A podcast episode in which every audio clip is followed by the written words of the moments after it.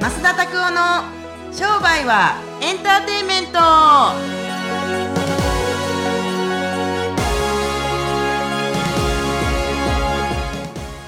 Welcome to 商売はエンターテインメント。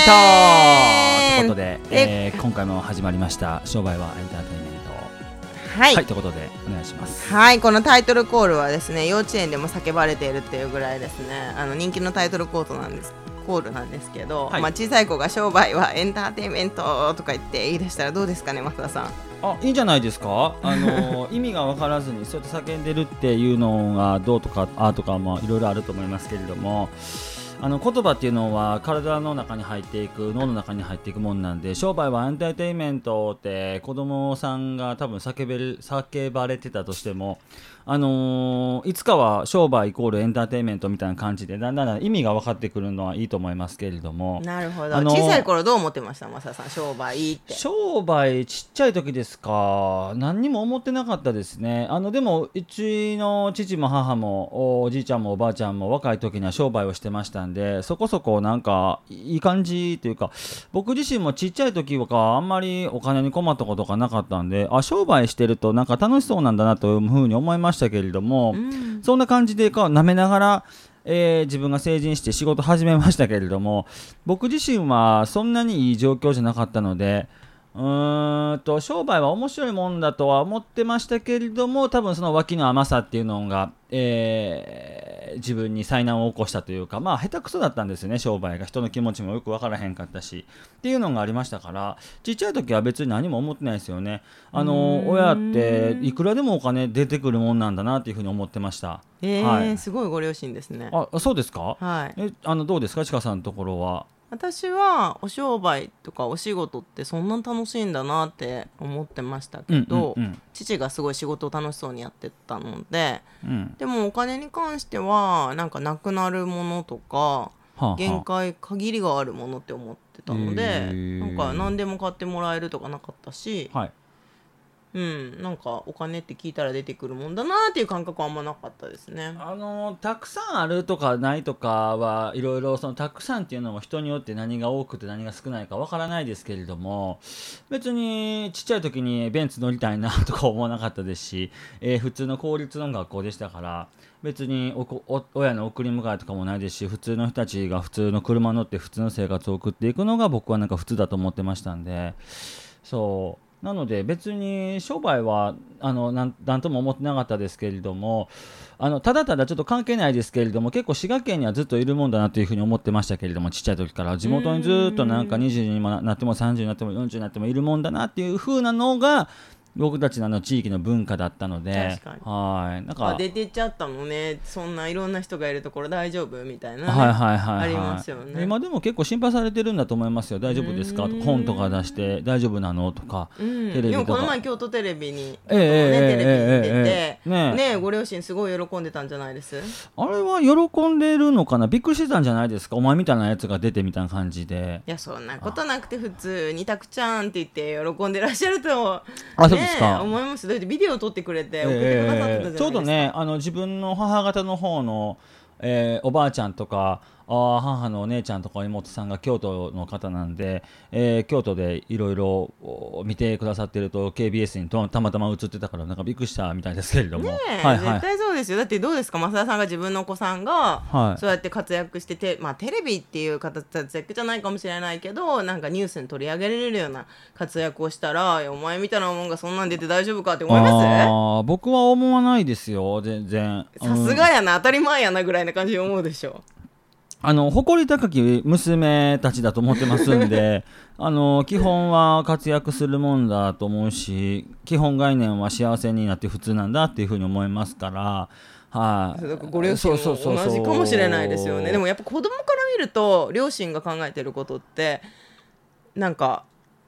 ちょっと違うんじゃないかなって思っちゃったりするって面白くないですただ、うん。やっぱりあの一つ環境の違いがあって滋賀県でやっぱりうちの両親も暮らしてるじゃないですか。暮らしてるんですけれども。だからびっくりしてるんだと思います。いきなり東京行って大丈夫かなとか。心配というかだ自分たちが理解できないからなんか理解不能というか。だからなんか別に信頼してないとかそういうことじゃなくてなんか大丈夫なのかなと思ってるんだとは思います。そのなるほどね。僕3の感じに僕は見えますなんか。なるほど、はいはい。まあ、実際にご両親にそれを聞いたわけではなくそういうふうに捉えてらっしゃるっていう、はいはい。僕はそう思いますね。あなるほど、うんうんうん。永遠に息子さんまあ息子ですからね、はいはいはい。まあそんな感じで、はいはい。あのちょっと商売はエンターテインメントっていう概念についてちょっうん。とオープニングトークでは聞いてみたんですけど、今日はですねえっ、とピングペング、ははい。質問箱をはい。ツイッターとか、あとはこのポッドキャストのリンクに貼らせていただいてるんですけど匿名で質問できるんですよ増田さんに。いいね。でそのはピングから質問いただいたのを今日取り上げてみたいなと思います。わかりましたはい、よろしいでしょうか？はいはい。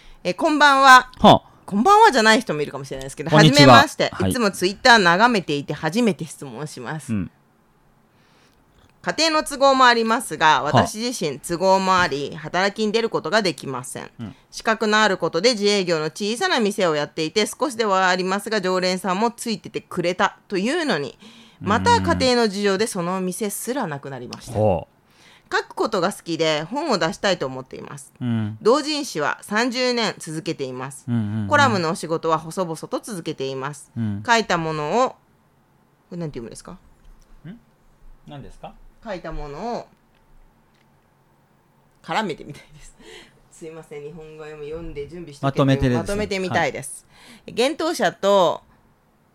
他のまあ編集者の編集部の方とはお話しさせていただいたことがあります。はいはい幻冬者の方の方が丁寧で具体的な案を出していただけたので出すならば幻冬者かと思ってますが、うんうんうんうん幻冬者からですとお察しの通り100万からかかります。察してないですけどね。はい。家庭の事情と繰り返しになりますが全てを祖父母や母に巻き上げられた上。現状自分自身で自由になるお金はほとんどないです、はいそこで自分の境遇を明かした上で言葉は悪いですが同情してくださる方があればクラウドファンディングで出版費を集められたらと思っています、うん。自分の立て直し計画自分の店の再建意味ももちろんありますが、うんうんうん。私自身をプロデュースし直すためにお知恵をお貸しいただけませんでしょうか、うんご一行よろしくお願いいたします、ほっていうご質問でご質問ですね。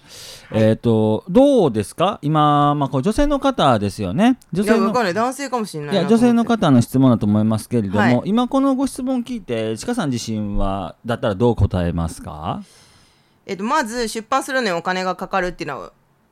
前提は嘘。うんうんうんうんうん。なんかお察しの通りっていうのは僕らはどこを何を察せる察すればいいのかわかんないですけど、まあはい。編集者に企画持っていたりするとお金がかかるってこと？うんもうかからないですよね。企画持ってってそれがいいよって言ったら商業出版別にお金かからずできる出版の方法なんていくらでもあるしその今の本出してる人が自分の自前のお金うんうんうん出してやってたらやってると思ったらちょっとそれはすごい間違った情報だなと思います。だから出版をちょっと本当に出版したいんだったら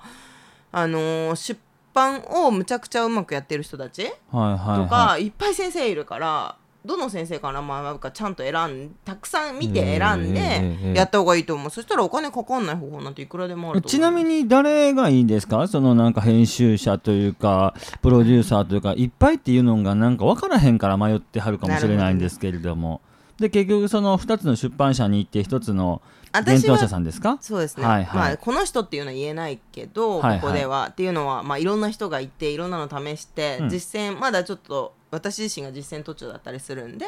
これだっていうのは言えないですけど、うんうんうん。やっぱこう本を出した人たちを探っていくとうん。すごい出てくるんですよ。例えばうーんと誰だろうな。あのーこんまりちゃん？はいはい。ヒットさせた人とか、い。こんまりちゃんが無名の時から無名の時に自分で本を出す方法を教えた人もいるしこんまりちゃんって誰ですか？こんまりちゃんってあのときめく片付けときめきメモリアル？違うあの 何でしたっけ？あの近藤まりえさんですよーね。そうそうそうそう。お片付けのそうそう本を出した人。今アメリカで活躍されてメソッドアメリカに持ってかれてる方、はいはい。とかあと山下秀子さんとかもそうだし断捨離の方もそうだしまたそれぞれ違うプロデューサーと家についてらっしゃったりとか、はあはあはあ。あとは、まあ、本田健さんとかねあのもう出版のセミナーやったりとかされてるし。あね。あとは、えっと、最近そういうなんか、まあ、ジャンル別によって違うんですよね本って。例えば、どこの本棚に自分が置かれたいかっていうのを考えるとか、まあ、増田さんの場合結構ビジネスっていうのは明確じゃないですか、まあ、この方は何が書きたいのか。でエッセイの出し方とビジネス書の出し方とあとお役立ち本の本の出し方って全然違うんですって、でそういうことをちゃんと編集者みたいなあの編集者みたいななんかこうコメントですね。本当です 全然全然。これはまあ受け売りですけど。じ実際に違うんですか？やっぱりエッセイビジネスお役立ち本とかっていうのはやっぱり書き方が違うっていうかなんかこの進め方が違うってことですか？進め方が違うみたいです。例えばですよ。なるほど、うんと小説を書きたいっていう場合はビジネス本の出し方では出せないんですよね。うんうんうんうんうんうん。で小説見てもらうと分かるんですけど表紙。はなんで私がこれを答えてるかっていう、はいはいはい。あれだけど。あはい何が一番目立ってると思います？何が一番目立っている？僕はめなんか小説が目立っているのはなんか電車広告で貼られてるのはすごい目立ちますけれど。例えばここにもね増田さんの本棚ありますけど。はい何しますか？小説はないです小説はないですね。全くないですね。例えば、あのー僕最近買った本でうどうどう録っていう有働さんの本とかがありますけれどもあれエッセイじゃないですか、はいはいはい、はいはい。有働さんので目立っているのは何かって言ったら有働さんって名前なんですよ。ああなるほど。で小説で売り出さなきゃならないのは名前なのその人の本だから買うっていうのがみんな小説、だから結構初心者からいきなり初心あの出すっていうのは文芸作対策とか狙っていかないと難しいけどビジネス本っていうのは何が目立つかって言ったらうん。タイトルじゃないですか。これが誰が書いたか関係ないんですよ。はいそうですね。だから誰でも出せる。はい。今のところ。はい。まあそういう、まあ、さを参考にしながらこういうのも勉強したから入ってくる情報なんでうん。まずそこは前向きに勉強してもらいたいなっていうのは私ははいいですね。最近研究してて思います。あー素晴らしいと思います。を踏まえて、まあ、これマインドとか、まあ、実際に自分自身をやっぱり再建していきたいって本気の思いがある方だと思うんで、増田さんはちょっとどうどう思われるか。うん、えっと、僕もお本を出すときに、ちかさんからいろいろお勉強してきたノウハウを教えていただいて、で、いろいろ本を出して、えー出しましたけれども、絶対的なノウハウはあないんだと思いますが、あこのまず100万円がかかりますっていうのはかかりません。で、結局のところ僕、企画書勝負だと思います。うん、はっきり言って。なんで、どういう企画で、えー行くのかっていうのがありますね。えそもそも、えこの匿名の方のこう質問された方はどうやどういうジャンルで目立っていくのかとか僕なんかもう最初から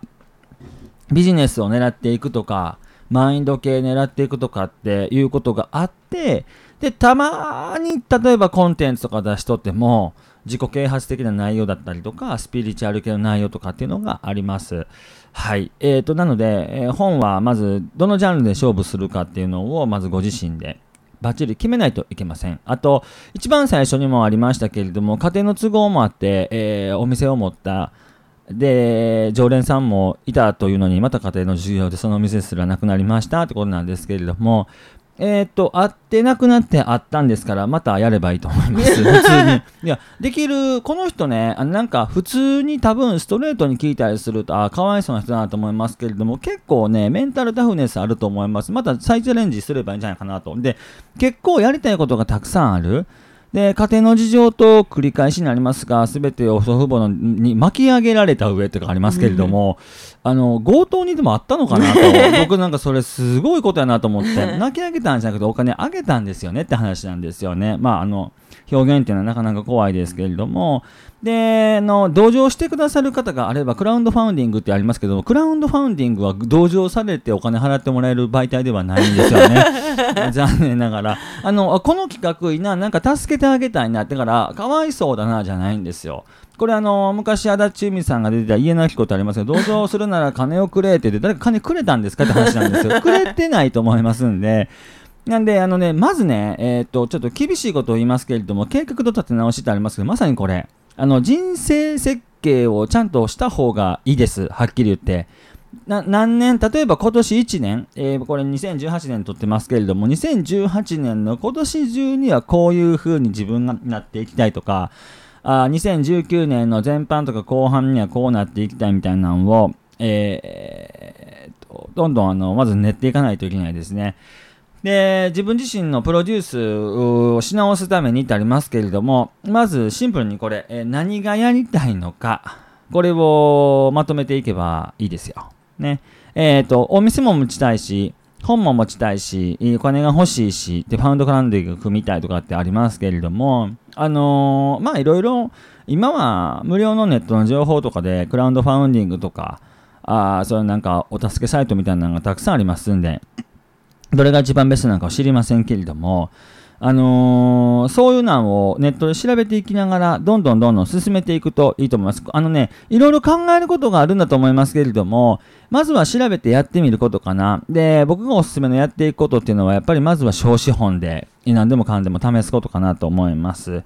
あのー、通り一辺と、あのアイディアでいろいろ試したりするとどうなるかって言ったらお金かかることしか出てこないんですよね。なんでまずはあのお金をかけずにどんなことを自分たちができるか、どんな人間になっていくかということを決めていかれると、プロデュースに、え、なっていくなと思いますけれども、あとは、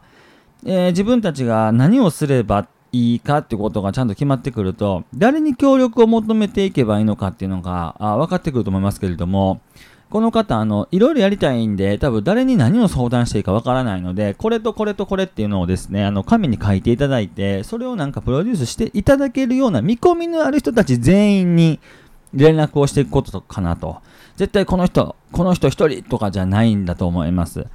あの多くの成功している人たちっていうのはメンターをたくさん持ってますけれども、えー、そういうところでいろんなメンターを探していくっていうのは非常にいいと思いますんで、えー、ぜひですね、えー、どんどん自分を一回見直してみてみて、目標設定し直していって、頑張ってみるといいと思いますよ。はい。